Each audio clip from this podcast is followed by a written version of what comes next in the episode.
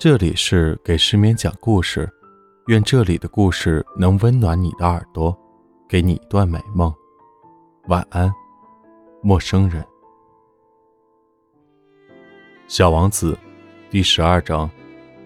小王子所访问的下一个星球上住着一个酒鬼，访问时间非常短，可是他却使小王子非常忧伤。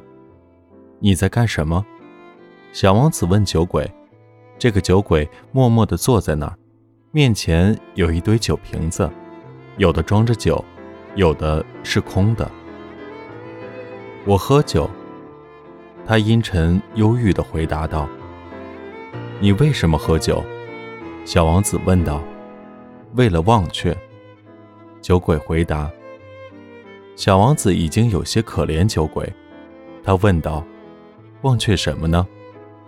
酒鬼垂下脑袋，坦白道：“为了忘却我的羞愧。”你羞愧什么呢？小王子很想救助他。